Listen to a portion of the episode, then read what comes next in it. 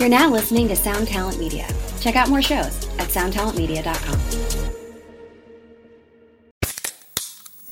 Hey, what's up, everyone? I'm Matt McGachy, the vocalist of Cryptopsy and the host of the Vox and Hops Metal Podcast, where I sit down with fellow metal musicians. We talk all about their lives and music while sharing killer craft beers. If you've ever wanted to sneak backstage and share a beer with one of your favorite musicians, well, Vox and Hops is the podcast for you. This week on the podcast, I had an amazing conversation with Morgan Lander and SJ Jones about Kitty Pig. There is this episode and over 450 other ones to help you enjoy life, metal, and craft beer. So what are you waiting for? It's time to become a Vox and Hops head. Cheers!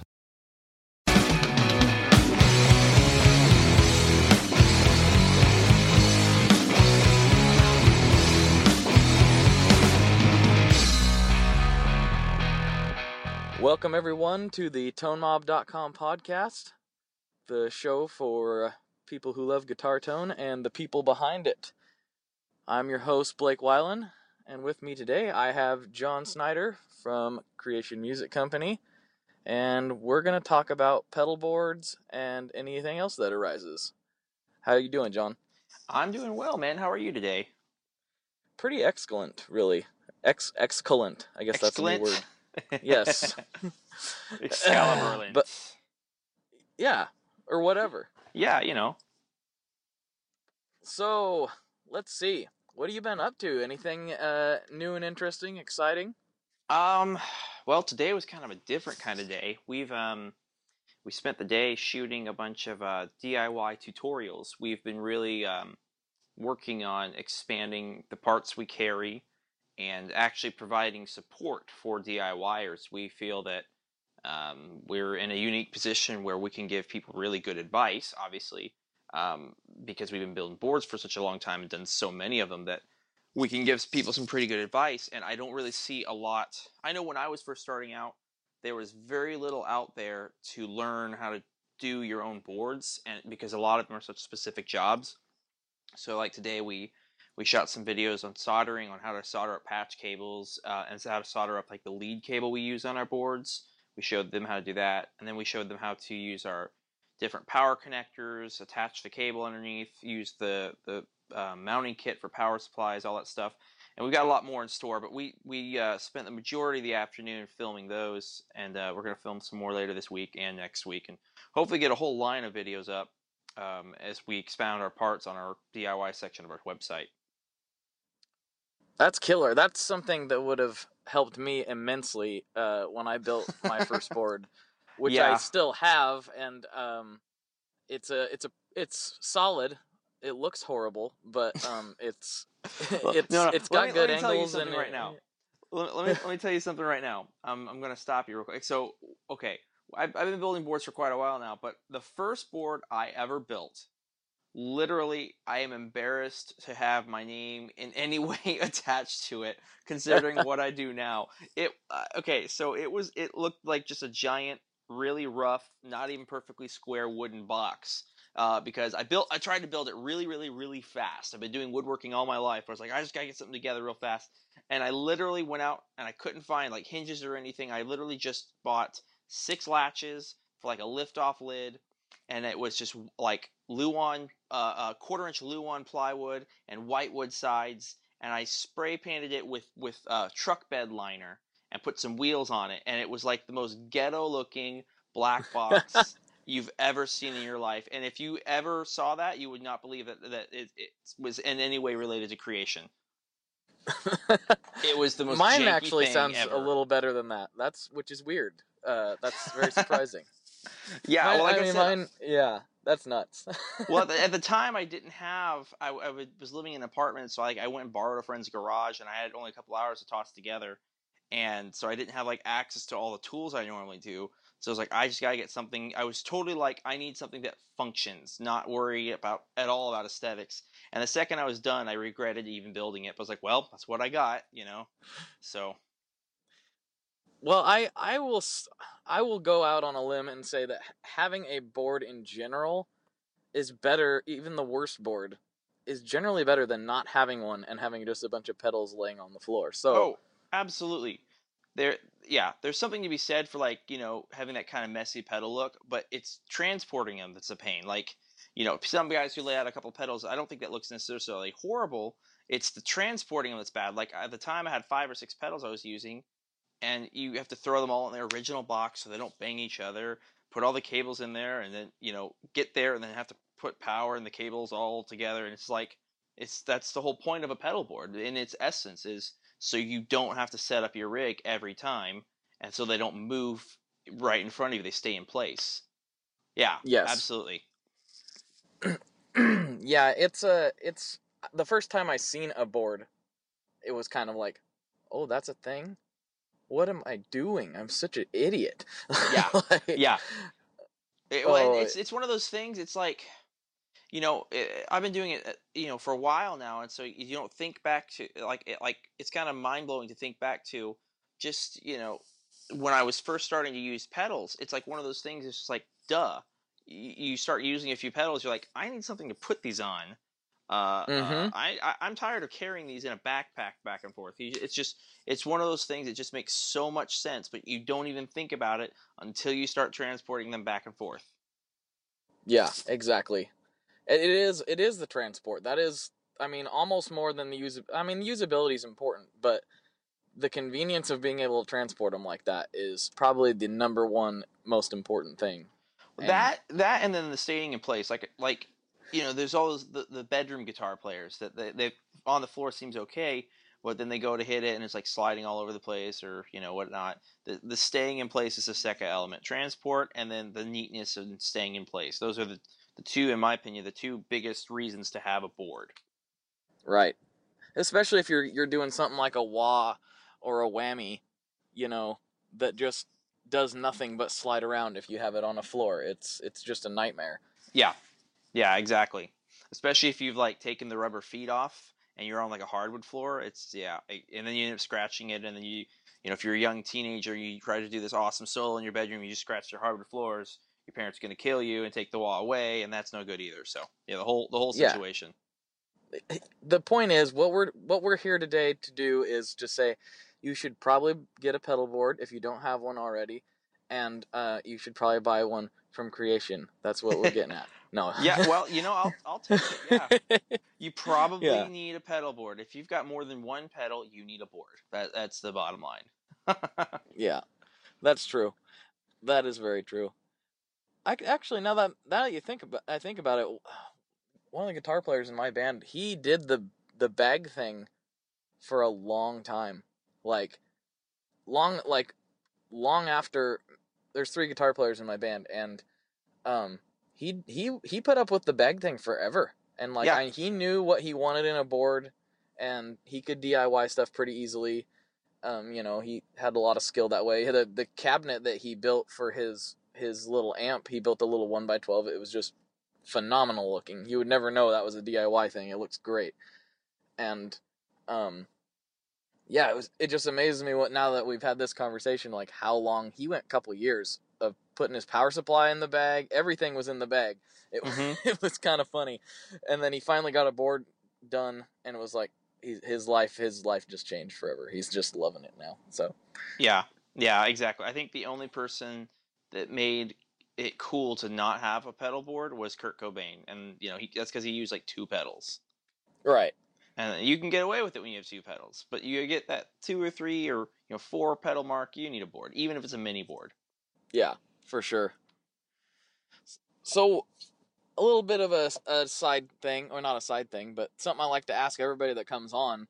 Uh, I kind of like to dig into people's musical beginnings, so to speak. Uh, you know, like I, that's that's always an interesting subject for me. So just from when you started playing, or whenever you want to say, say, like if you were inspired by listening to somebody or whatever. Like when I started music in general, or started guitar. Blake, you there? Oh, there you are. Okay, I thought I lost you for a second. No, I said like starting music in general, or started playing guitar. Oh, yes, yes. Uh, music in general, and then you can kind of weave the whole story together for us. Sure. No, absolutely. Okay, so um, I'm my dad was a musician. He had gone. Uh, he he was in band all through middle school and high school, and he actually was a music major in college. Uh, he ended up not finishing. So, but originally he wanted to be like a band director. So, when we were kids, just you know, basic music 101, I guess he would pull out some recorders and let us blow hot cross buns on them. Uh, uh, right. I mean, just your basic music 101. So that was like the first start, but the um I used to always tap and, and bang on pots and pans and tap with pencils and whatnot. And I was very very much a percussionist at heart. Um, so, but we I remember we switched schools, and in sixth grade we went to school that had a uh, band program. And uh, so my dad was mainly a saxophone and clarinet player. So my brother chose saxophone because we both switched at the same time. And uh, uh, so I wanted to be different. I didn't even think about percussion being an option. I was just thinking wind instrument. So uh, we went to the music store, and I said, I think I want to play trumpet. And so the, the, the guy at the music store was even like trying to talk my parents out of it. Uh, you know, trumpet's hard. A lot of kids get it and they quit. He should come down and try it first. And apparently, I guess I was a natural because I could buzz the mouthpiece on the first try. so uh, anyway, so we we got a trumpet, and I, I went through school with that, and I actually did very well at, with it. Um, we the school we were at did a lot with jazz bands, so it wasn't a lot of concert and classical they did that like your first year, but then like the rest of the time they pretty much focused on jazz band because it was a smaller school and that was an easier program for them to run. Um, but anyway, so I did well with trumpet. In about eighth grade, uh, my uh, I think previously my parents had bought me a set of drumsticks and a practice pad, and then in eighth grade, uh, they bought me my first drum set, and that kind of became my side passion. I would do trumpet at school, and I practiced it at home as well. But you know, second I got home from school, I would play drums uh, nonstop. And uh, anyway, so uh, but I wasn't very good for for a long time. Um, so we, we we ended up moving uh, between eighth and ninth grade. I went to a different school that had a different program completely, and had I stayed at the previous school, I probably would have stuck with trumpet a little bit more in depth and longer because I would actually practice then. I lost started to lose interest about tenth grade and didn't practice as much. But uh, I, I, did lead uh, jazz trumpet all through high school up until 11th grade, and then I just senior year I just stopped altogether. But uh, drums started to take over about 9th, 10th grade. I remember I started in my uh, first band uh, halfway through ninth grade, and of course it was a metal band because you know that's what was cool for high schoolers in the early 2000s is punk and metal, and so we were like, yeah, exactly. So we we were like, you know, had the studded bracelets, and we thought we were so cool, and you know, we'd play Metallica covers and whatnot. And uh, so anyway, um, I got kicked out of my first band because I still sucked. so, Especially if you're playing metal, you kind of, the drummer's pretty key. Well, what happened was they were like, "Oh, you gotta get it. You gotta get a double bass. You gotta get a double bass." So I went out and got a double bass drum pedal, and I'd never tried it before. And like I had no idea what I was doing. And then when I did finally learn a double bass roll, I couldn't keep it in time. Uh, so it was really bad all around. But I will say this: that getting kicked out of the band was the best thing that ever happened to me musically. And I know that sounds strange, but what it was is it made me take a hard look because I've been playing drums at that point for like two years, two and a half years, something like that. And I took a hard look of uh, what was my priority. Was it like concert band, trumpet, and all that? Because I was very good at that. I always was. Um, but did, did I want to be serious about drums? Because this guitar player who was a friend of mine who kicked me out of the band that I started told me I sucked. And he's like, that's just why, you know, we found somebody who's better. You, you're not good like we want. So about six months went by, and I'm not kidding or exaggerating. I would practice drums two to three hours a day, every day after school for about six months straight. And I went and I started looking up videos. I started uh, uh, looking at YouTube um, or just online videos in general, looking up rudiments, different things, and just start practicing my rear end off. And uh, paid off. I got another band. We started doing okay, and then we we again we moved again uh, between ninth and or between eleventh and twelfth grade. Um, and then I, I, started getting more involved playing at church. Um, so that was kind of my first start actually playing because up until then it would be jamming with friends in little bands and doing some little recordings um, or but it was never or, or by myself at home but i was never playing with other people really. So then coming up about my senior year I started really getting involved playing at church and that helped me um, to really kind of learn to groove with other people and to play in time and, and different things like that more than just jamming or covering some rock song. Um, learning how to follow wherever the song goes. Uh, that was really important, uh, you know, playing in, in, the groups at church. Um, and so, yeah, then um, uh, graduated high school. Uh, and I, oh, excuse me, let me back up a second. so my senior year, right towards the end, I got a job at a music store. Um, it was a local mom and pop shop, and I had had a guitar that somebody had just bought me, more of like a toy. Um, I had messed with it, but I never learned to play it. And so I was working at this music store. I bought my first electric guitar after a few months working there, and I still have it to this day, and I'll never sell it because it's still my favorite guitar. Um, it's kind of a cult following. It's uh, Ibanez Jet King, and it's the Jet King 2 in the Sunburst. Um, they made this guitar less than a year. Now I had a nice drum set that I bought, um, and I knew where to look to get better pricing. But this this you, you hear how like all those big box stores do like list price and then their sale price. Well, of course, this store actually sold everything for the list price. It's the only store I've ever experienced in my life that actually sold it for the highest possible retail list price. Okay, that's very strange. It's very strange. So they had this guitar there, and it said three ninety nine on it, no case and then it has special limited edition silver case that was 129 and now this is back in 2006 um, so guitar price has gone up a little since in the last 10 years or so um, and so anyways i went on first thing i did was i went on went home and i went and looked online and i was like well i can find it cheaper somewhere else i know where to buy this stuff and could not find it anywhere i couldn't find it on any of the big box stores or any of the mail order websites uh, ebay or anything like that couldn't find it and finally, I was like, I want this guitar. I want to learn guitar. And uh, so I just bit the bullet. I put it on layaway. And, I, and here's the crazy thing that store, as an employee, only gave me like 10% off. They were selling for the wow. full list price and gave me like 10% off. So I, I actually know that one they didn't because I hadn't worked there long enough. They gave me discounts and stuff later on. But that was, I paid full list uh, 529 for the combo. Um, anyway, so I laid it away, got the thing paid off. I started taking guitar lessons, paying for them out of my own pocket. Um, and I just decided I wanted to learn guitar. And then I picked up bass a little bit as well, and I started filling in both at church every now and then, just whatever was needed each week. And uh, uh, anyway, so I, I, went I went ahead and uh, the next year I because I, I, had stayed home a year and, and, didn't do college right away. I did some community college, and but I didn't go away to college.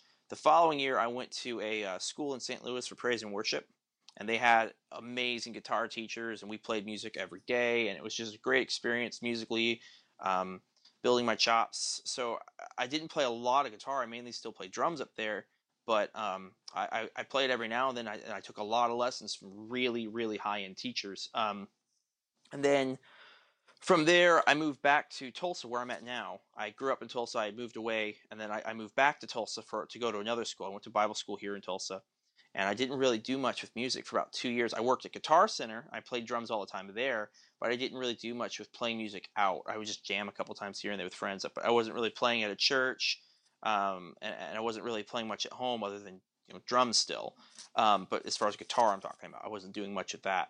And so after we graduated, I met my wife at Bible school. We went back to Arizona, where she's from, and uh, uh, we went and um, was, her brother was the worship leader there. And after he stepped down, they, the church literally had no other guitarists. And so I kind of pulled out my my acoustic and started brushing up my skills because I hadn't really played much in a couple years.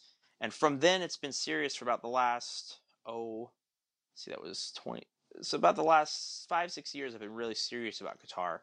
Um, so i started playing like uh, rhythm acoustic for the church um, and then we ended up moving back to north carolina where i had been in high school and we stepped into a leadership role and my wife and i led worship there for three years and uh, you know it was good prep work because just the previous few months i had pulled out the guitar started brushing up my skills again and all of a sudden we started leading worship they had no one else and so the last uh, I've been back in Tulsa now for a year, but the three previous years we were worship leaders there, and I was playing, you know, four uh, anywhere from three to four times a week, um, and, and, practicing at home and being very serious about guitar for the first time. Uh, and because mostly up until then it's still really been mostly drums. So, but for the last uh, uh, three or four years, it's been really solidly guitar.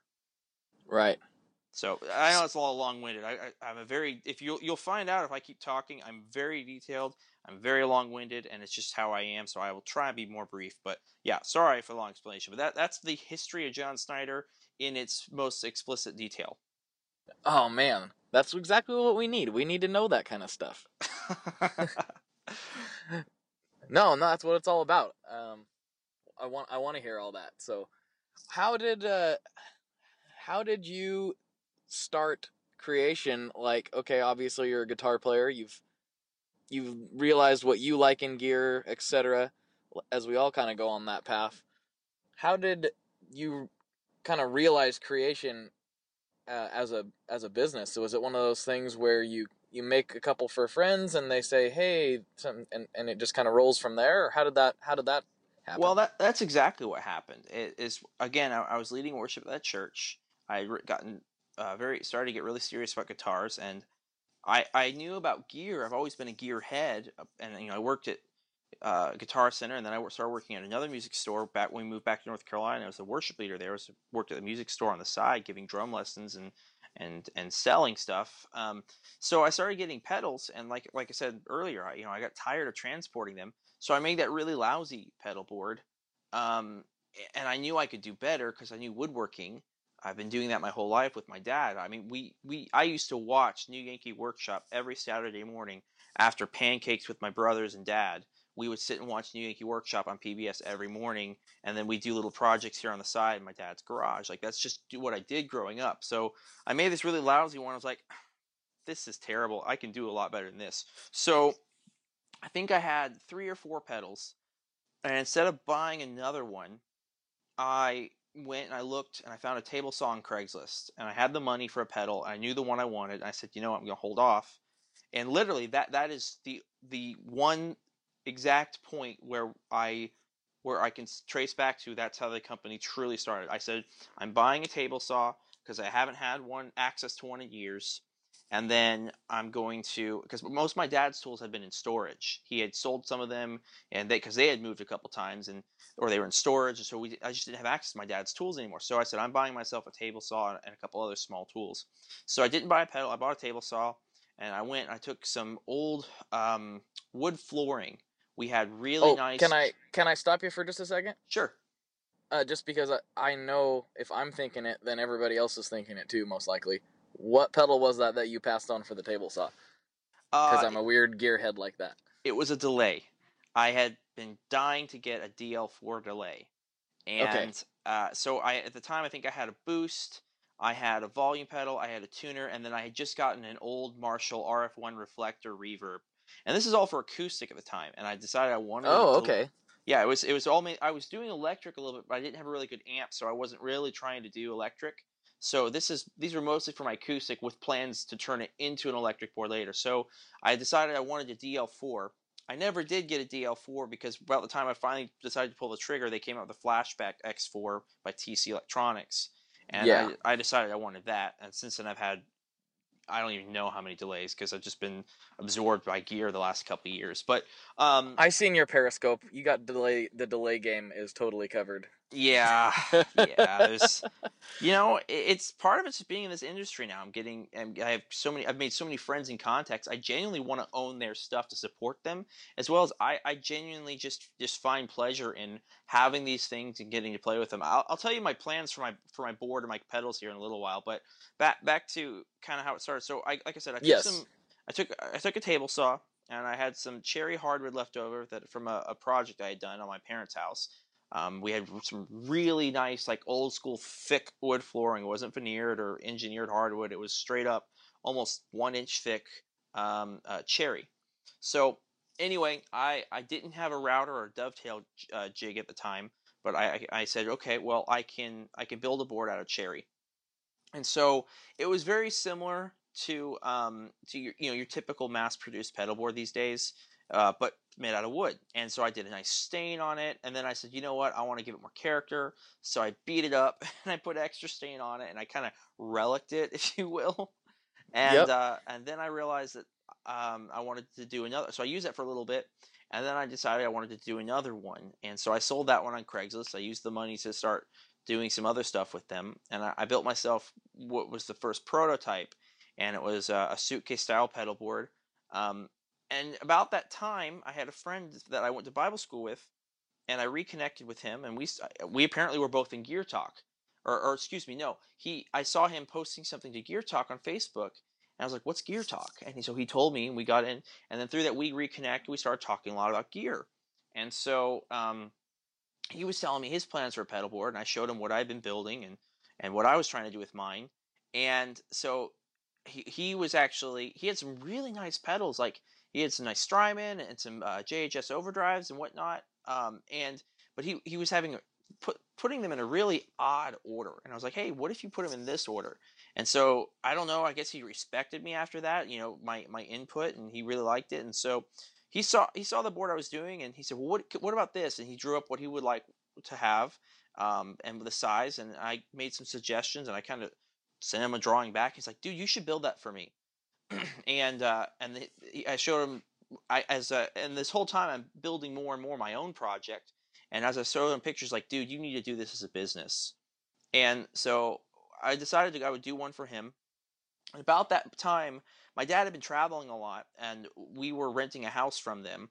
And so he came back to town, and he saw what I was doing, and he said, he said that he would really like to get involved with something like that. My dad's a little older, and uh, he's he said he had always been looking for something that was kind of like a, you know, a side job, woodworking type thing that he could do as he started to come into his retirement years. So we talked about it at length, and you know, I was still doing, like I said, a lot of other jobs. I was still teaching lessons at two places. I was the worship leader at the church. I was doing something else too. I can't remember, but uh, we decided to take it on. It was never intended to be a business ever. It was always intended to be a side job. And um, got so it. Anyway, what was that? Oh, I I just said I I got it. Yeah, Yeah, and yeah, so that's interesting. yeah, I, I never in a million years thought I would be doing what I'm doing today, ever. So anyway, I took on my friend's project. And about that time, I, I was almost done with his, and he sent me another friend. And so we had decided that we were th- we were at that time we were considering doing it as a business. We and when the other friend came along, we decided to go ahead and do it. So I had been running a lesson studio out of the church called Creation Music Studio, and you know I just I had it was completely different logo and everything, but the light bulb was the same, the one we use today in our logo. And Right. so uh, I don't know. I just I said, oh, we'll call it you know Creation Pedal Boards, and you know do the same name or whatever. I have no idea why I did that. Um, anyway, so uh, we decided to start his business. My dad actually pulled money out of his retirement and invested. Like he's like, I see what you're doing. You're doing good quality stuff. I, I think that this can be something for you to do on the side. It can turn into something. I want to help support you in that. And that genuinely spoke volumes to me uh, for that. And he, so I started doing it even through the weeks because I had a couple orders and I was just doing it as a hobby, trying to learn how to do it even better.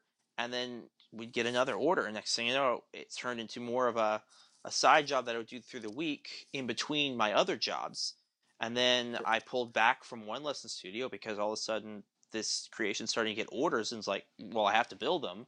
And so was this all through your website, or, or where were the orders coming from? Just Well, I from had personal connections. I had put up a Facebook. I didn't even put up a website right away, and it, it was word of mouth. And then I, I did the Instagram, and I just started putting up photos of what we were doing while we were doing them. And next thing you know, I had had a couple boards built.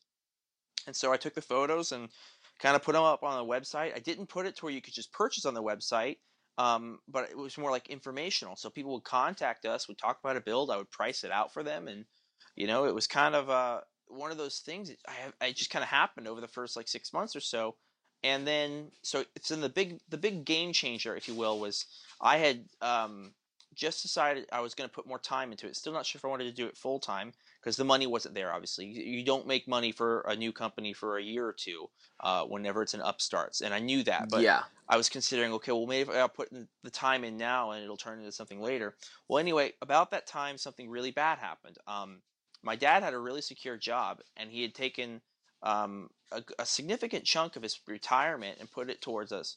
I shouldn't say significant, but but a decent chunk of some retirement money put it towards us. Well, he had about this time he had gotten a new boss, and the boss, uh, my dad had been promised promotions over some time. Anyway, long story short, this boss and my dad d- didn't quite agree on something, and the boss used his authority to go ahead and terminate my father's position. So my dad's 60 years old, almost 60 years old, and he's actually just spent some of his retirement money, and now he's out of a job. So then all of a sudden we said, well, let's really push, really make a go of this, and hopefully, you know, in six months or a year, we can start turning on a profit. And so my dad lived on his retirement all last year. They they so and when we moved from uh, about oh and excuse me, there's a really important detail I'm skipping. I don't know why. Um, so about that time, my brother who lived here in Tulsa, uh, he called us up because he heard about my dad's job and he said, you know, I've been thinking about re- investing in your company for quite some time, and hearing about you know dad's job i think i think you guys are doing something really cool. I think you can turn it into something. I'd like to get up and be a part of it but if you move to tulsa i feel like i can help you guys even more versus you guys still being in north carolina. And he said it's not contingent on me investing but i think that that can really help you guys. Um, so you know honestly we're christians so we thought and we prayed about it for some time and i i kind of knew right away that that's what we would end up doing. But we took a little time, we prayed about it, and felt like that was the sound decision. So we moved to Tulsa. So all last year, um, we we took very little from the company to try and build it up. And so my dad sold his house. He he just kind of lived off some um, uh, retirement and some uh, um, uh, uh what's it called uh, unemployment. And we just built the company. We just worked as hard as we possibly could, and we started to really get get in a groove and get things going really well and get the quality way, way, way up about last summer when we moved into the shop. We were able to make a lot of changes start making things faster, start making them more efficiently, really hone in on making everything a repeat process, which helps quality just you know shoot through the roof versus just being everything being a one-off. Um, so yeah, it, it's just it's all paid off. And then somewhere about earlier this this late this winter, early this spring, we just all of a sudden started to explode. We were starting to do really well last fall, and then we did really, really well last, you know, um, like like we did like a Black Friday sale or something, and then through that cool Christmas season we did well, and then it just kind of slowed down. And then about the spring, like I said, we just absolutely exploded, and we've just been trying to hold on as best we can ever since then. We're almost at this point growing at a rate faster than I can I can handle, and it's it's a really good, really exciting time uh, you know, we're trying to control our growth, if you will. But like for instance, um, we're out of space at our shop. We're we're uh, we actually just found out yesterday that finally we, we've been waiting for it for some time, but the unit next door to us is finally probably going to be opening up here in another month or two. And the second it does, we're punching a hole through the wall and we're we're doubling our space because we're starting to do big volume, and it's really exciting to see. Um, so it's kind of like it's just one of those really exciting times. You know, you, you see two solid years of hard work and taking very little out of something and reinvesting it back into company finally start to pay off you know um, just really exciting. But you know back to the beginning i never in a million years thought i would be doing this. Uh, I, this is this isn't even what i plan to do with with things but i love it. Every single day it's something new and exciting and fun and i get to see it just kind of grow and my ideas out it's like i have this idea and I, I, run with it and all of a sudden you get to see that idea you know come back and and bring you a return it's just awesome. I think a lot of it the success can be attributed to the way you um, treat and interact with your your customers and and those you have on social media that are following you because it's like oh it's pretty obvious that he actually does genuinely care about the people who are using his stuff, not just moving things out the door, which is a totally different mentality. And I, I think that's that's probably where you're getting a lot of this word of mouth and a lot of this uh, uh, this uh, rapid growth right now is is just coming from that. Yeah, just, it's a it's a because it's a people appreciate that you appreciate them and they want to support that. So well, you know, I, I can see that point. I definitely, I think I agree with that. I think that's the majority of it. I don't. I guess the thing is with me is, and I don't, I don't know about others, uh, but the thing I've, I guess that might set me apart is, I always try and make sure I maintain the mi- the mindset that I had from when I first started. I'm honored to be able to do what I do. I'm humbled when people appreciate the work I've done, and I never want to get to a point where I take that lightly because people are giving me their money to build them something they might not you know they might have seen other ones they've seen examples of my work but you know they've got this idea in their head a lot of times and or they're you know even if they're building some or even if they're purchasing something that's you know in stock and standard on the site the the bottom line is, you know, it's a boutique item. It's handmade. People are are giving me their money and trusting that it's going to be a quality product. And I never want to be taken advantage of. I never want to be given the runaround. And um, it's getting. I will say this: it's getting a little harder to keep up the communication level that I've done. But in my mind, I'd rather work extra hours at night to catch up than and I that has to be said to some degree, you know, that you have to make time for family, you have to keep balance in your life. But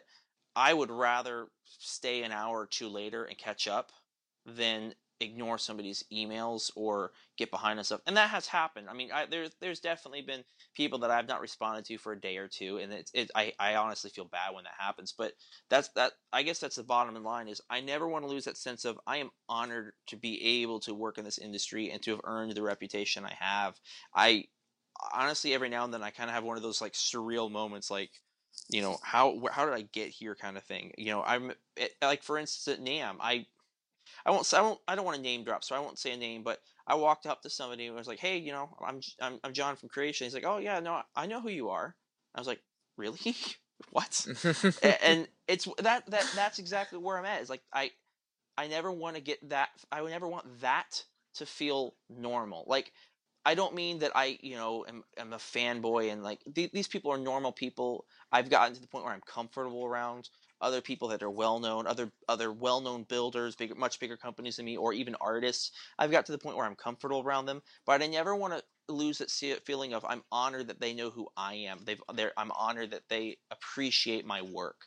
Because um, the second I do that, then it's about me and not the customers. Right. That's a good mindset to have. Thanks. That's a very good mindset to have. I think. Uh, well, I think it shows through. So. Well, I appreciate You're... that. We we definitely try hard to keep to stay level headed. Um, yeah. But yeah. Anyway. Good stuff. so since since this is a, a gear podcast, let's talk about your current rig. What current rig? Oh, uh, is it uh, not? Is it all over the place? Kind of like mine okay. right now. so you would think that owning a pedalboard company, I would own a pedal board. I In theory. Not, I do not currently own a pedal board. Well, okay. isn't that a conundrum? It, well, okay, so here's what happened. Um, After all our pedal board talk early on in this episode. I know. This is so shocking. This is a shocking revelation. so, okay, so I was rocking. Wait, hey, hold on. We got to rewind. I think there. If you have if you have more than three pedals, you definitely need a board. That's I wonder where I heard that. Um, I'm I'm just kidding. Go ahead. No, I know, I know. No, I, I, that's not to say I haven't been using a board. It's I oh, don't oh, okay. own a board. Okay, so so here's what happened. Um, I was using the very first board we ever built, and I was using that all through the first year of the company. We got to the new shop uh, last summer, and I, I still had that board set up. And then I got some new pedals, and I took some off, and I was like, you know what? I'm just going to tear the whole thing apart one day, and I'm going to build myself a new board. And so um, I, I did that, and then I, I started. I joined a new church, and I auditioned, and they put me on the schedule. And I'm not kidding. Day before I was supposed to play, I realized I didn't have a board that or that I had torn mine apart to the point that it was unusable again um, because I had broken something on it and I didn't have time to repair it and all that stuff. So it was just not even usable.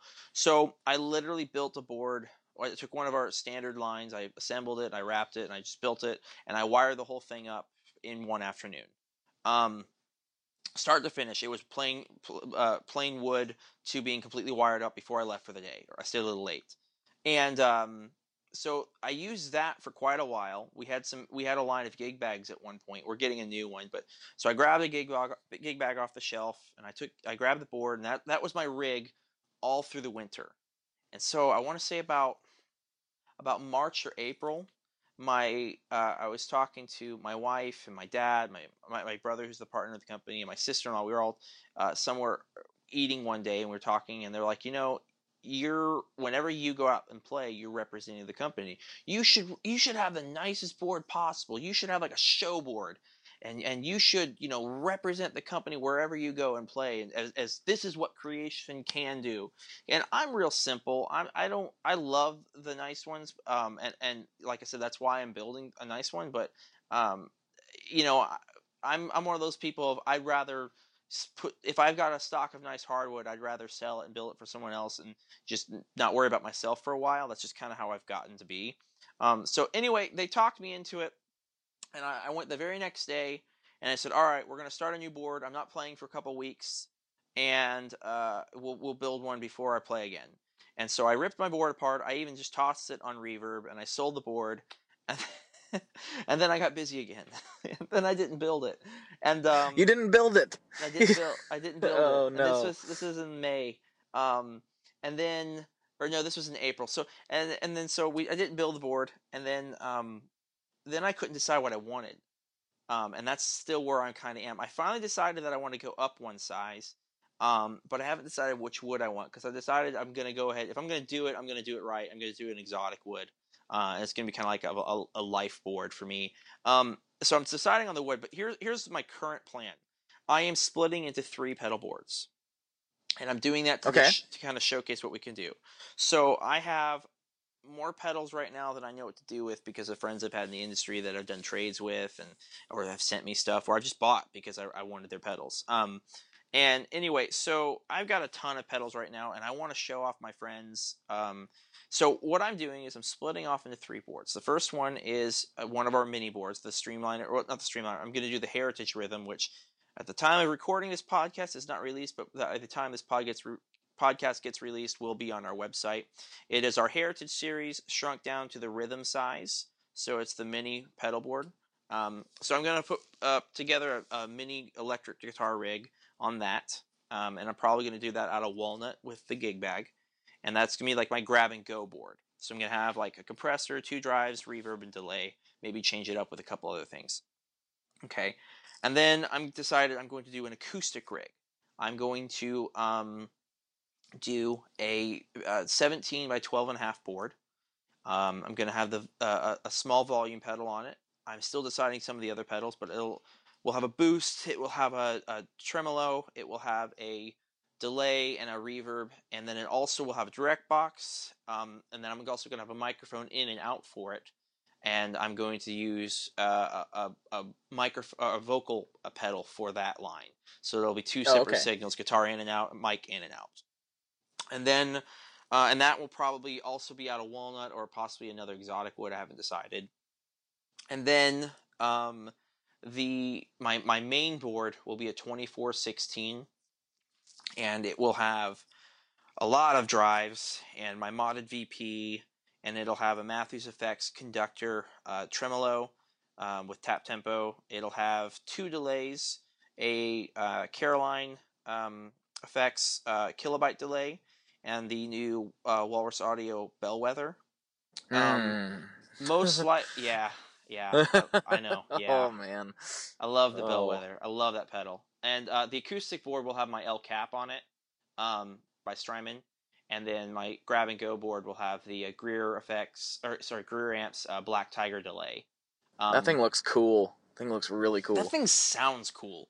Okay, so I, he, I about laughed my head off. So Nick Greer's getting uh, uh, interviewed by I can't remember if it was Reverb or Premier Guitar at NAMM, and all of a sudden, like he, they said, what, what is, what's it like? He's like, well, it's like an oil can delay and a uh, tape delay got together and uh, and uh, made a baby.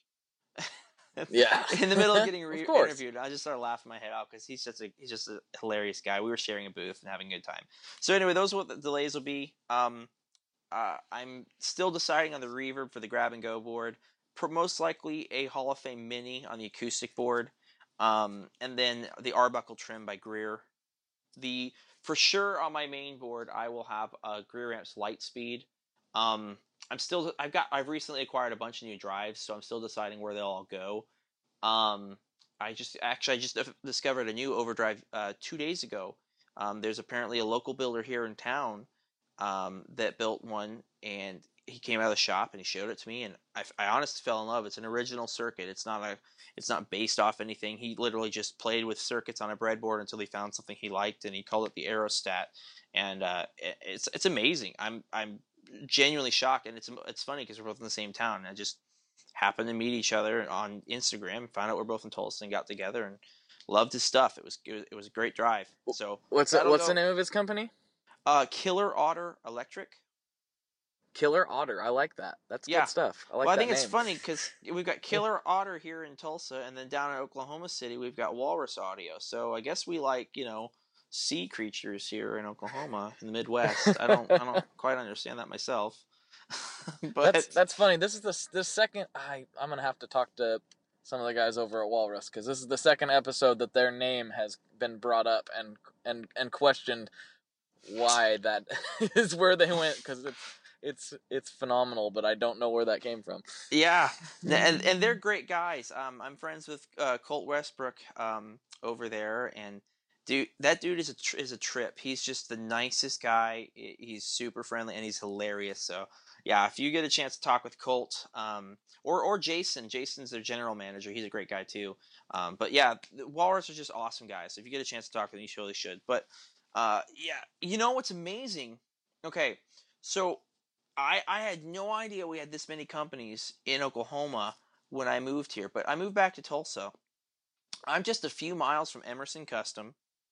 I'm 20 minutes down the road from Lava Cable. We're in our shop's technically in Bixby, even though it's it's really Tulsa, and Awa, uh, uh, Lava Cable's over in Owasso, which is another you know suburb ish of Tulsa, and so um, one's north, one's south. So Lava Cable's on the uh, is north of Tulsa, we're south of Tulsa, and then you down in Oklahoma City, you've got Walrus Audio, you've got Old Blood Noise Endeavors, and you've got Keeley. Um, and then back to here in Tulsa, you've got you know Killer Otter, which they're they're smaller because they're just starting out, but you should really check them out because their good stuff's gonna be awesome. Um, so like I said, Lava, Emerson, Walrus, Old Blood Noise, Keeley, us, and then you, there's a, there's some other amp companies and whatnot. But down also in Oklahoma City, you have Mammoth Electronics, who sells all to the DIY community, and then Yes. just outside of Oklahoma, Joplin, which is on the border, is MJT Guitars. And it's just like, holy crap, how do we get all these companies just in such a small area? Oh, and there's another small guitar builder in town named uh, uh, Seth Lee Jones, SLJ Guitars. He's a master luthier. His stuff's phenomenal. So he's in town too. So it's like, where do we get all these people? Like we, you could literally build a solid rig from start to finish, pedal board, cables, and pedals, just from the companies in Oklahoma, and have a really solid rig. Yeah, without a doubt. That's uh, I, you know, I was doing the math on that the other day because uh, I I was looking at some of the Keeley stuff and I was like, oh, there is a lot of guys down there. Like, Yep. wow. I mean, that's I you know I was kind of thinking we have a lot of we have a lot of companies in, in our area too, um, over here in Portland, and uh, Oh yeah, you've got a lot of companies. yeah it's it's it was i was trying to like i was thinking of like it's interesting how the the communities kind of pop up i mean not that there isn't companies all over the all over the place but very interesting to see like the high concentrations in certain areas Sure. it's, it's kind of it's kind of a trip Sure. i wonder Well- i wonder what that's all about It's funny. I, I forgot you were in Portland for a second, and uh, you know, I was just talking the other day to Casey Marvin over at Veritas Guitars. That guy. oh yeah That guy. Have you met him or talked to him yet? I- have not, and and there you go. The, the this is the the again second time in a podcast that uh, it's been suggested that I get in touch with him. So I'm gonna have to go ahead and do that. Casey Marvin, if if he gets if he ever listens to this, I'm just gonna give him a shout out real quick. Casey Marvin is like one of the nicest guys in the industry. And you know, I know I know people say that all the time. Oh, and you know, this company's great, and the guy who runs it's such a nice guy. But genuinely, Kate, I met him at NAMM, and we we've talked, we texted here and there a little bit, but we we had a phone call the other day, and it was just a pleasant time. That guy is hilarious, and he's super friendly, and he knows his stuff. Like he sold me on a Veritas guitar, and I didn't even plan on it. Like I, I'm I I didn't buy one. That's not what I'm saying. But I will be getting a Veritas guitar in the future because he knows his stuff. Um, he's yeah. a he's a, he actually teaches a lutherie school. He's a master luthier, and he actually teaches it. Um, so he's very knowledgeable. He knows what, his, what he's doing. A lot of really well-known guys play his stuff. So anyway, I'll just leave it at that. But you, if you get a chance, you definitely should talk to him because he's killer. Yeah, I need to get. I'm like, I'm gonna have to reach out and like well, you know, I was going to reach out after uh, Chris Benson told me I should talk to him, and then uh, now you're telling me it was like I'm gonna have to get get in touch with this guy. Plus, I think the Portlander is just sick. It- The the Yes. the the shape of it, like that, it's like this. It's like well, kind of like Nick said about his delay. It's like a Les Paul and a had a baby to me. Yeah, very it's much so so. so awesome. Very much so. So was that was that Chris Benson from Benson Amps? I'm sorry, I didn't get a chance to listen to the podcast before today. Oh yeah, before. oh yeah, that was. Oh, that's fine. That's not a big deal. They'll, they're not going anywhere. You can listen anytime. I Yes. will. No, I Yes, will. It's that was been a him. busy week. We've been a little behind. So, so I've I've checked out their stuff. Their amps look incredible. Did, uh, how did that conversation go with him? Because his stuff just looks phenomenal. it doesn't just look phenomenal. Yeah. Uh, I'm I'm I- I- if you prowl my feed at all, you'll notice I'm a little bit of a of a fanboy of his. He's Oh? he's a yeah yeah. I, I I really dig uh, all of his stuff, and he has actually been inside all of my amps except one. wow. Yeah, Wow. and done and either done repairs or modifications or both. So, uh, yeah, I've known him for a couple years, so um, I'm a pretty big fan of his work. And, Very uh, cool. Yeah, yeah. He he built he built me a, a Monarch here last Christmas, and uh, yeah, it's uh, it's my go-to 99% of the time. That thing rips. Great. I have some friends that play some of his amps. Um, uh, Wade Burden is a, is a buddy of mine. He plays his amps, and he was saying it sounds great. So I've always wanted to, you know, it's one of those things you always want to, uh, uh, you always hear something sounds great, but until you play it in person, you just, you really don't 100% know. You can trust everyone around you and, and buy one, but until you get it in your hands and play it, you're like, yeah, yeah, I think it's great instead of just everyone else's. I, I really would love to try one of his amps out at some point uh, I'll, you know, that's gonna be a life goal. Definitely try out a Benson amp because I hear good things. But Well, and he's got a lot of interesting things coming in, down the pipeline too. Which, oh yeah, uh, everybody kind of heard on the last episode, but um, or not the last episode, but episode two. And you know, for a while, he's just kind of had the Monarch, which is like a 15 watt, um, you know, guitar amp with different voicings. Sounds awesome, and that's what I have. And then he had the the Gnostic bass amp, which was just a beast. And now he's he's talking about expanding in in uh, he's uh, he ta- he mentioned a 30 watt version of the Monarch, and then he's working on a little project for me right now that's a one watt. So we'll see where that ends up going. So yeah, that's cool. I've got um, I've got a one and a half watt amp that I that I love. Um, and then I've got a five watt amp. But uh, yeah, I, I you know I'll be honest. I really dig small amps. Like I love the sound you get from big, you know, heavy wattage amps, but um, I'm playing my my main amp right now is either the the Risen Bedrock, which is one and a half watts, or the uh, the Risen um, Claymore, which is I think 12 watts. And so I, I really dig small amps, kind of on the edge of explosion, or you know even just dial down and getting a nice clean for a, for a bass tone. But there's something to be said about amp small amps that you can really crank. You know. yes, There's I agree. because you can really crank them in smaller venues and get that nice saturated tone without having to get that overwhelming volume. You know. mm-hmm, So for sure. I, The I Risen stuff looks great too. That looks he looks like he's got some cool stuff. Yeah, well, we're um the Risen I have um I still won't say exactly what it is because it's just not done yet, but we're in the middle of a collaboration with them. We just did a shop walkthrough video. You can kind of see I, I showed that we um it, it's a collaboration we're doing, and uh, it'll be available only through us. Uh, and it's got our logo on the back, and it, it's a Claymore, but it's got some stuff changed around on it specifically for us. Um, so that, that's kind of what we're doing, but I won't say what those changes are until I have it fully released. But um, I'm really excited about it. But yeah, no, Drew and, and Lucas over at Risen are they they know their stuff. Um, they they they all got started by they sent me a Claymore to try out last year. It's been that long, wow. Um, and I, I I fell in love with it.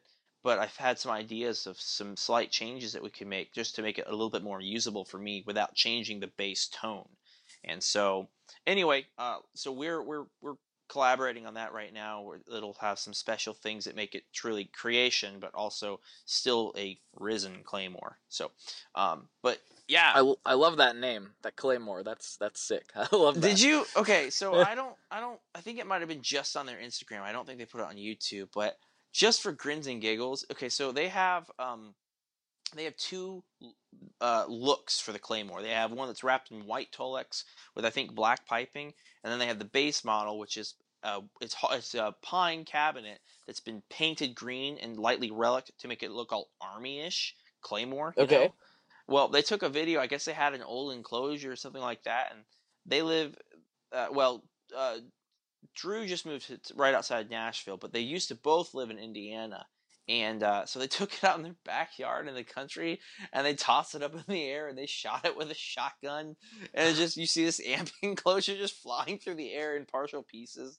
It was it was it was just great fun to watch them. You know, this amp that's called a Claymore, and they're making it explode in the air. It was perfect. That sounds like a, a good time. They should have. Wonder if they should have loaded it up with some tannerite or something and really. Oh, that would have been awesome. Can you? Okay, you know, have you ever seen people like take uh, tennis balls and load them with match heads and then throw them? They kind of explode. Like, Oh, it would yeah. been. uh, You have or haven't?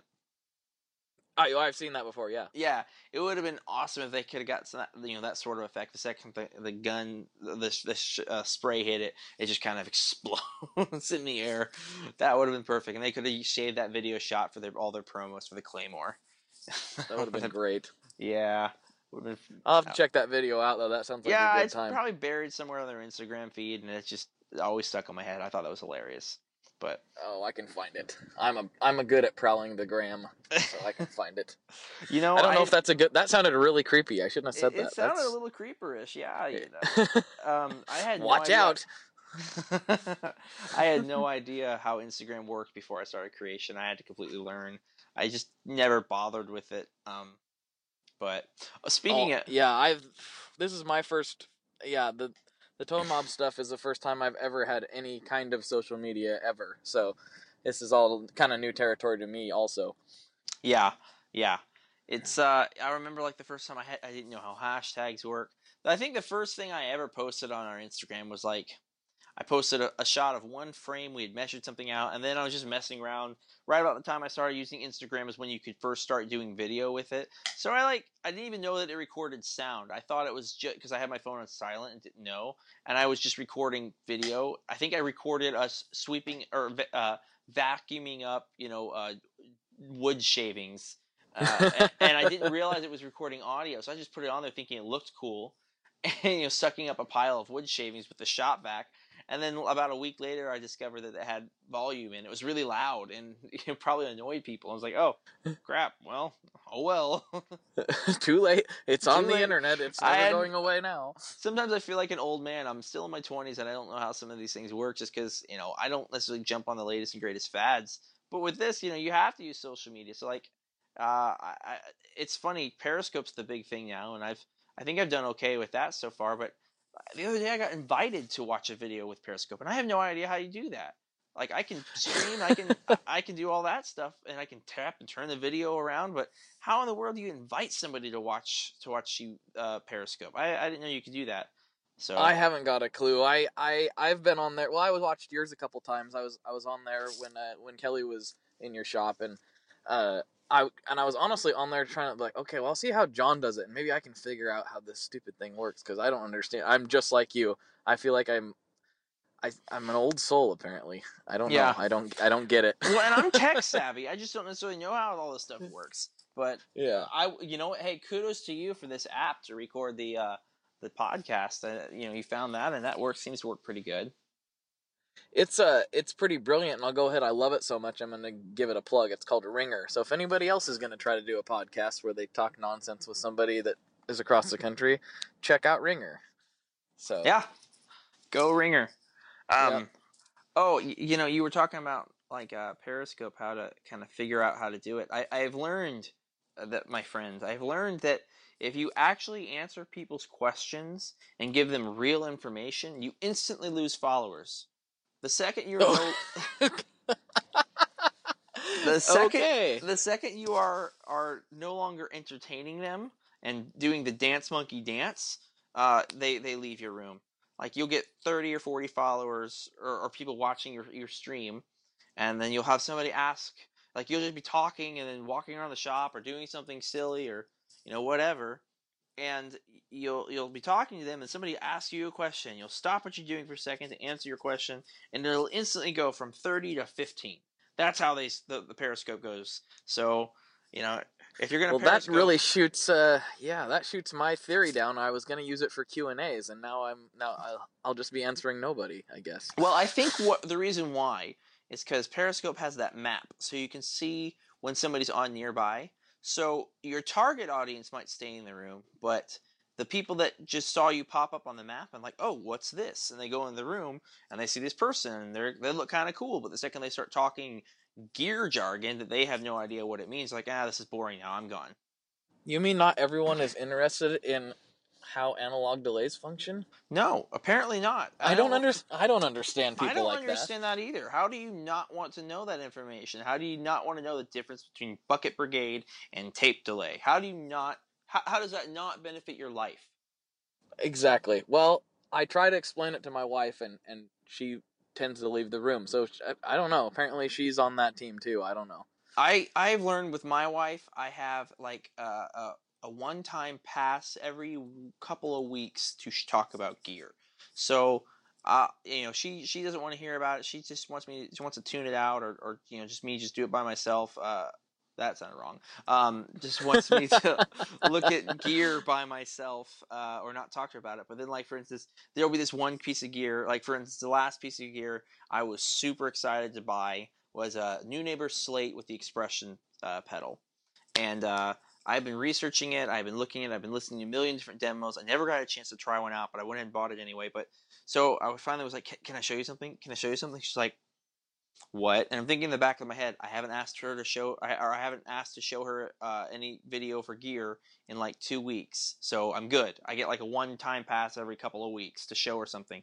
And she's like, what is it? And I was like, come over. She's like, look at this reverb. And of course, she actually liked that because she's like, wow, that sounds, that sounds really good. I like the way that sounds because she can appreciate it. It's when I start talking to all the technical jargon of well, you can split this into stereo and it can go out into into a clean and a dirty amp, and you know she's like, I don't even you're talking a different language. I don't care what you're saying right now.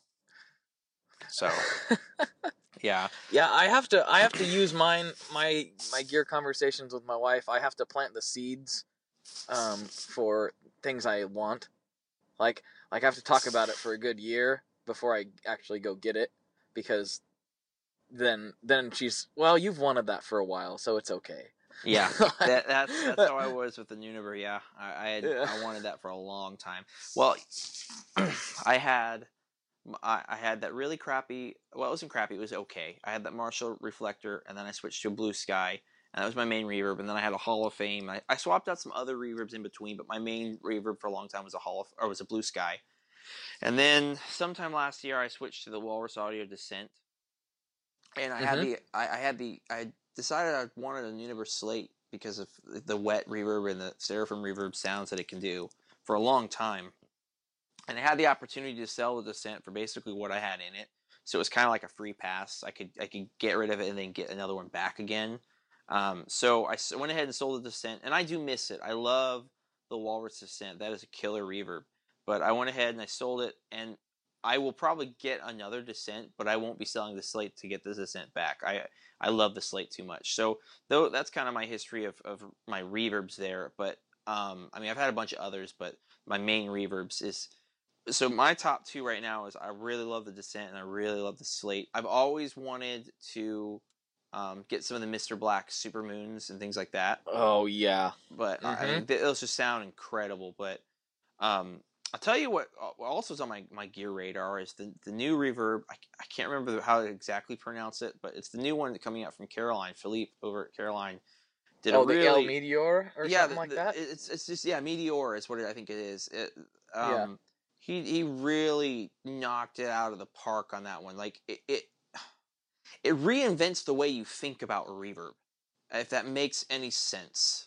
Like it's not, it's it's just different it's it's like it's it's, it's it's its own category of reverb. It's not like oh, it's another spring reverb. Oh, it's another shimmer reverb. No, it, it's its own. That's that's why I love Caroline and Greer so much. Is like they don't take status quo. They they really come up with their own unique ideas that are usable. A lot of guys come up with unique ideas that like, that's great. How would I use it? Um, but yeah, the Meteor is on my is on my gear radar as well for a really good reverb. That's you know I love the Kilobyte, um, and they're they're kind of similar in, in in stuff, but and similar in their platforms, but reverb. It's just it's a killer pedal. Yeah, it looks really cool. I'm really anxious to try that thing out. Yeah, yeah. It, it yeah, I could ramble on about that some more, but I'll just say it, it is phenomenal. We'll just leave it at that. so what um what what's on like what's your most recent acquisition like on your gear radar? I'm, I'm gonna gotta interview you for a second. What's the what's oh. the pedal that's killing you right now? The pedal that's killing me right now. Um let's see. I I have I I've recently got to play um since we're talking reverbs, one of the coolest reverbs that I've played to date uh, is the Solid Gold Effects Surf Surf Rider version three. Okay. I just got a chance to play that, and um, it's not just it. It kind of it almost like you you see it and you're like, okay, that's gonna be a spring, and that t- that tone is there. You can get the spring, um, but the way they've done it, it, it, it can do much more than that. It can get, uh, you know, big room sounds. It can get hall type tones. It's all in how you dial it in, and um, they they did a really good job with kind of making the the reverberation sit in the mix. You know what I mean? Okay. Like, yeah. Sometimes things kind of get wishy washy and and really buried, or mm-hmm. they're really bright and in your face. And this just no matter where you have the tone control set, it's it's I hard to make it sound bad. Like it just it sounds great. And then it has a boost button on it. Oh, that's interesting. You you see that in reverb. Yeah, it's killer. It it takes you from hey, I got some reverb too. Hey, I got some reverb. Like wow, that's the best way I can describe it. It's really oh, awesome. That sounds really cool. I, I will say this: uh, reverb's my favorite effect. I'm a I'm a total reverb junkie. I, it's, and it's funny because I own so many more delays and drives, but I am a I'm a reverb junkie. I could sit there and own twenty or thirty reverbs and be just in heaven, just playing with it. Oh, yeah. literally, it would sound like it too. But you know, uh, I could literally just try out reverb pedals all day long. Drives are awesome, you know, straight up rock and roll, but I love a good, thick, heavy reverb sound. Yeah, I I I enjoy reverbs. So I'm very picky. Um, but yeah, that one's really been doing it for me lately. I have not played the earlier versions. This is version three, so I don't know. I can't speak to the earlier versions. I'm a gotcha. pretty big fan of that company, which there again, people who are on my feed will notice that. So, um, from way back, like I've always dug their stuff. So gotcha. Um, the other one that I love, my other favorite reverb is my Mr. Black Eterna. Oh um, yeah, no, that's a dude. Mr. Black makes some incredible pedals.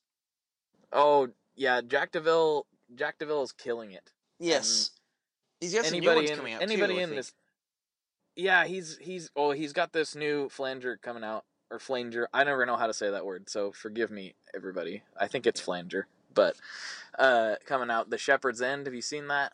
Uh, I've seen the photo on his Instagram. I haven't had a chance to check out any of the the demos or sound bites, but I mean, it's, it's I haven't a Jack DeVille creation. It's got to be amazing, right? It, it's a trip. It's a trip. Uh, I lied. I said I hadn't heard anything, but I have. So I, I guess I can't say that I haven't. Why I said that I don't know. anyway, uh, it's it's a trip. Um, I don't know. Like I've never had a pedal, well, a flanger in general that I just was like, oh, I'm interested in this and I'm going to use it all the time. That one I'm going to have to pick up and experiment with. So yeah, uh, that'll be cool.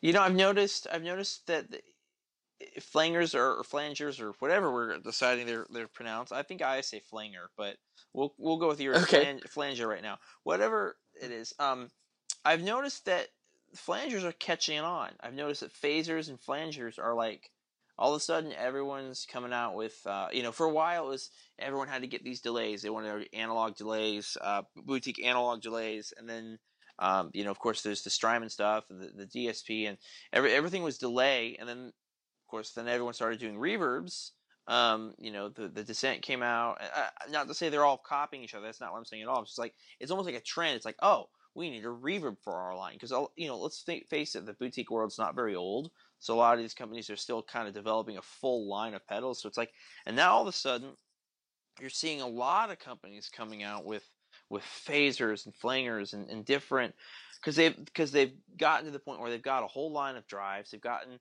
their trems and their delays and their reverbs set up. They've gotten their you know their their auxiliary pedals or different switches and whatnot. It's like oh, what else is there? Well, there's flangers.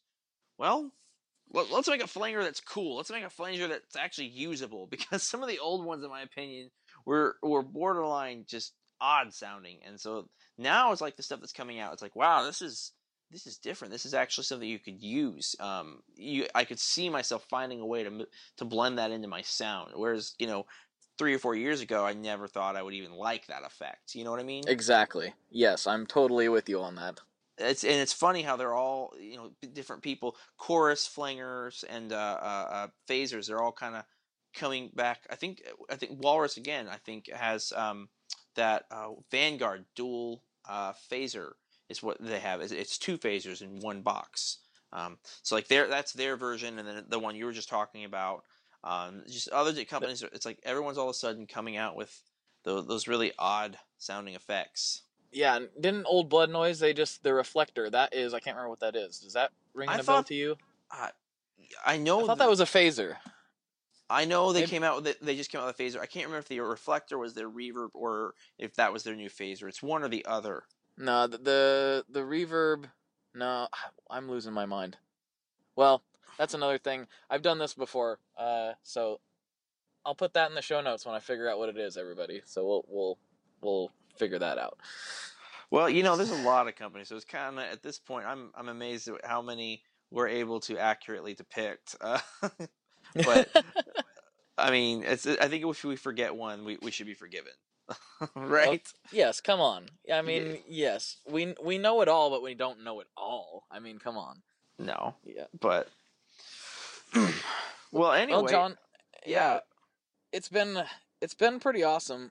I uh, people are probably getting uh, tired of this ending. I do the same ending almost every time, but we are uh, we have clocked over the hour mark, and uh, I try to try to keep it at that for uh, everybody involved. So, if you uh, had any uh, closing thoughts, now would be a good time.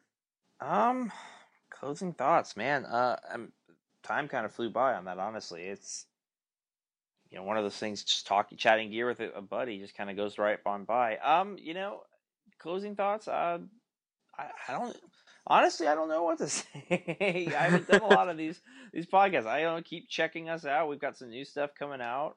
Um, feel free to ask us questions if you ever have any. Um, you can reach me directly, uh, John at creationmusiccompany.com for my email. Um, you can also feel free to message us on Instagram. Um, check us out and, and communicate with us on Periscope when we're there, or you know you can call the shop directly if you'd like. The information's on the website. Uh, we're always happy to answer any questions about our products. Um, and, and, you know, if you have any questions about the videos we have coming out, any of the other products coming out soon, just always happy to chat and communicate with, with customers and answer any questions they have. We, we like we love being a resource. That's kind of where we're where we're headed. Right on. Well, John, I want to thank you very much for coming on. It was a a good time talking gear, talking everything. It was really awesome. Thanks for coming on. Oh, no problem, man. It was genuinely a pleasure. Um, like I said, you know, it's what I said earlier in the in the in the podcast about honored to do it, man. It's it's it's absolutely my pleasure, and uh, maybe maybe later on down the road when we we can do something like this again, that'll be lots of fun. But I, I appreciate you for having me. I appreciate uh, everyone who's uh, supported our company to get us to the point where we're on shows like this. So all around, thank you, everyone. I appreciate it very much. Right on. All right. Well, for John Snyder, this is Blake Wyland, and I hope you all have a good rest of your day. Thanks again, John. All right, no problem, man. Thank you very much for having me. Yep, bye.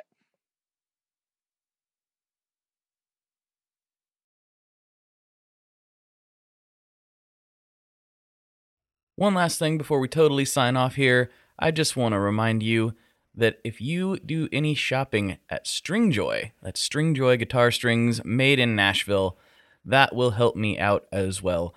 As I've said for years, I'm heavily involved in that company, and I really do think they're making the best products on the market.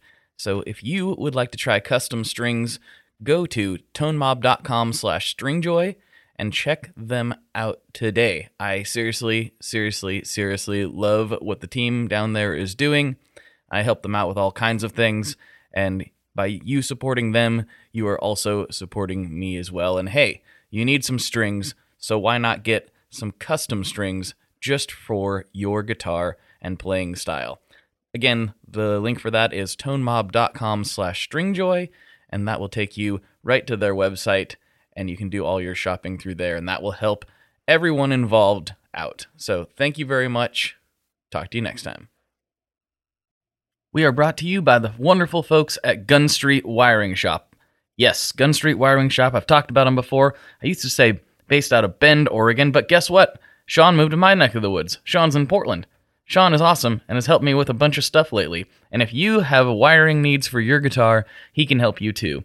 If you want to get weird with it, he can get weird. If you just need to spruce things up a little bit, there's your guy. He takes all the guesswork out of doing your guitar wiring and he makes it simple and his customer service is top notch. And I can't say enough good things about Gun Street as a company. I really respect Sean and what he's all about, and the product is top notch. I've got three different guitars that now have Gun Street harnesses in them, and I could not be happier. So go to gunstreetwiringshop.com and check them out.